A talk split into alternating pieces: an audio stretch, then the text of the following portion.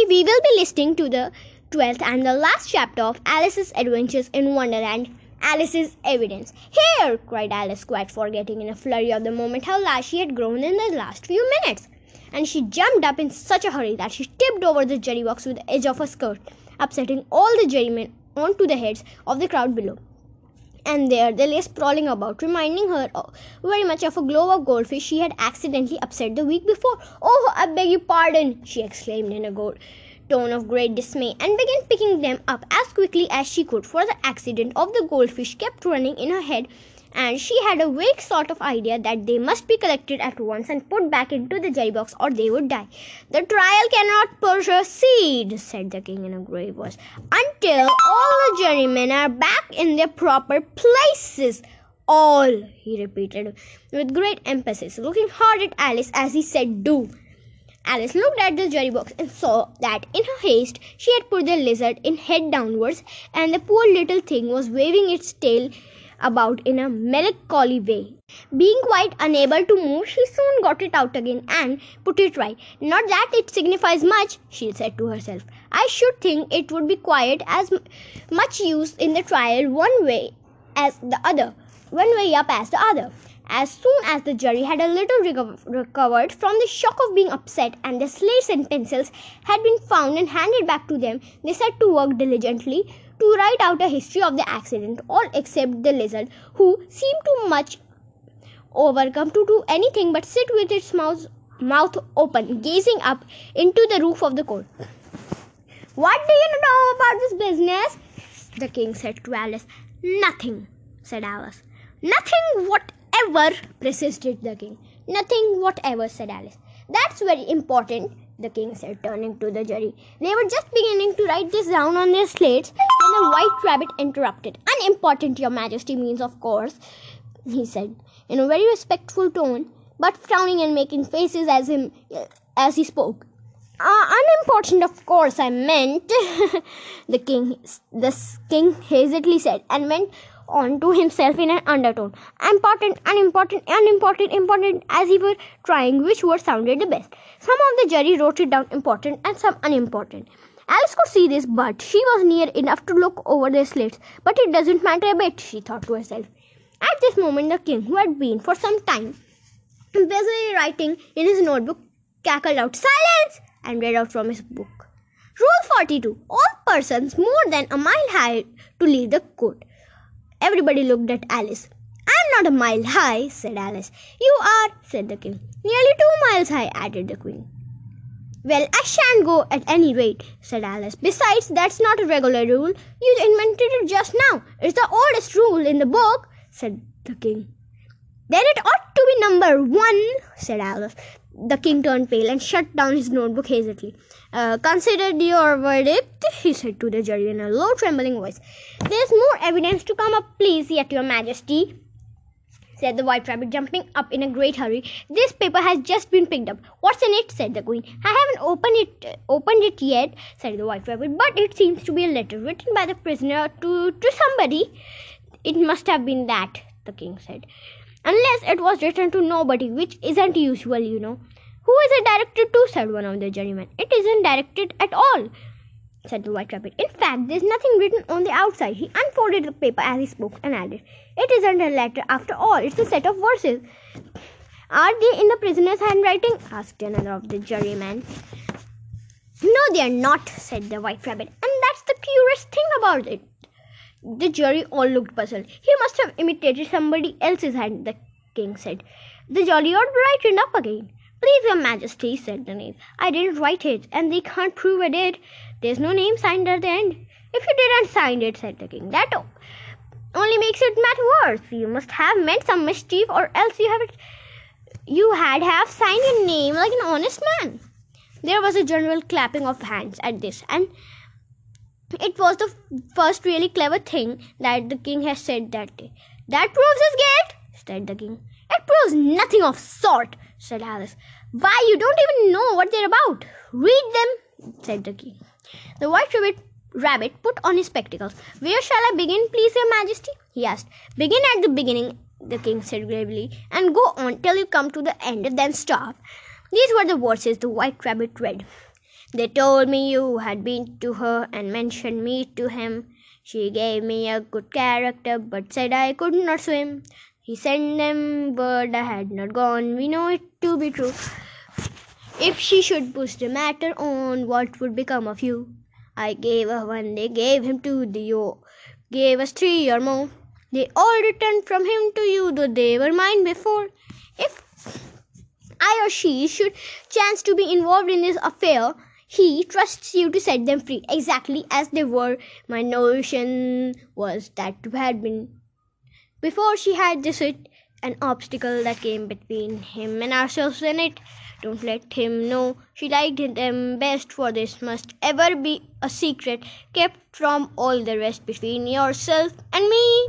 That's the most important of piece of evidence we have heard yet, said the king, rubbing his hand, hands.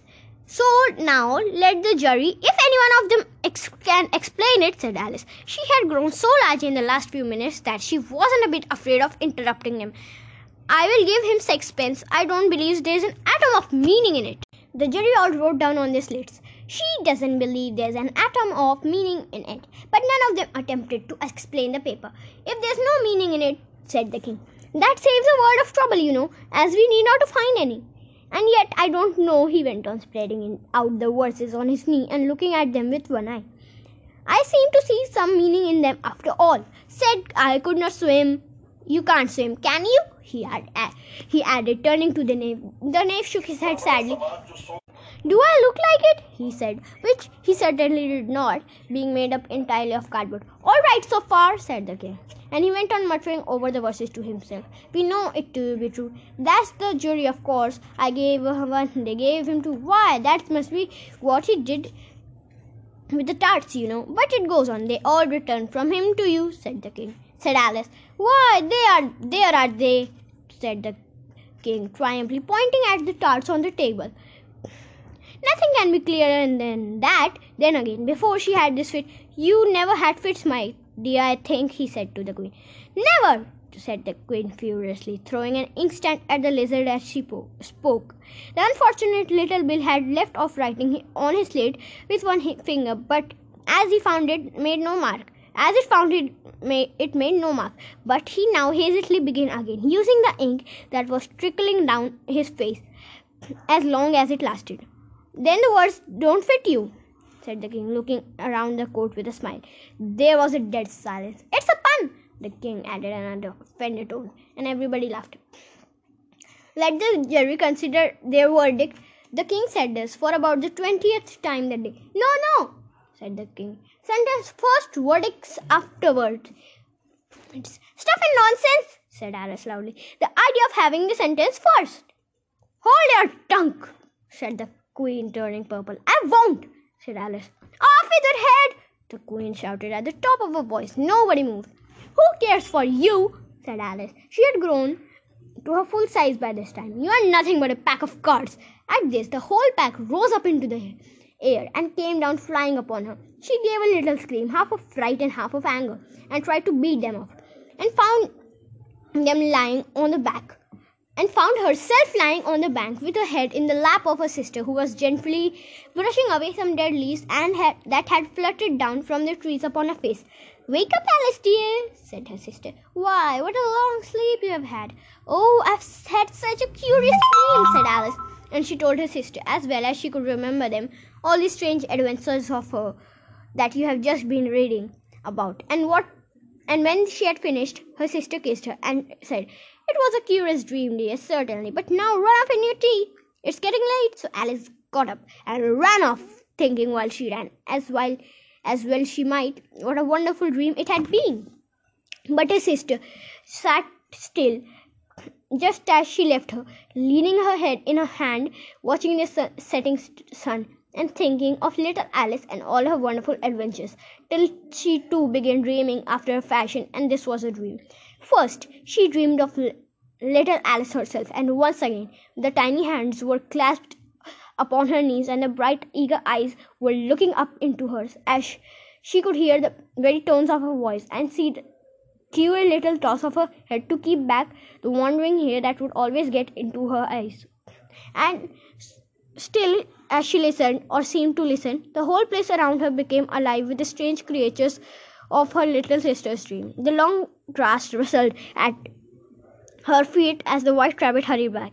The frightened mouse splashed his way through the neighboring pool. She could hear the rattle of the teacups of the March Hare and his friends shared the never ending meal and the shrill voice of the queen ordering of unfortunate guests to execution. Once more the pig baby was sneezing into the duchess's knee, while plates and dishes crashed around. Once more the shriek of the Gryphon, the squeaking of the lizard's slate pencil, and the choking of the suppressed guinea pigs filled the air, mixed up with distant sobs of the miserable mock turtle. So she sat on with closed eyes and half believed herself in Wonderland, though she knew she had to open them again and would change to dull reality. The grass would only be rustling in the wind, and the pool rippling in to the waving of reeds.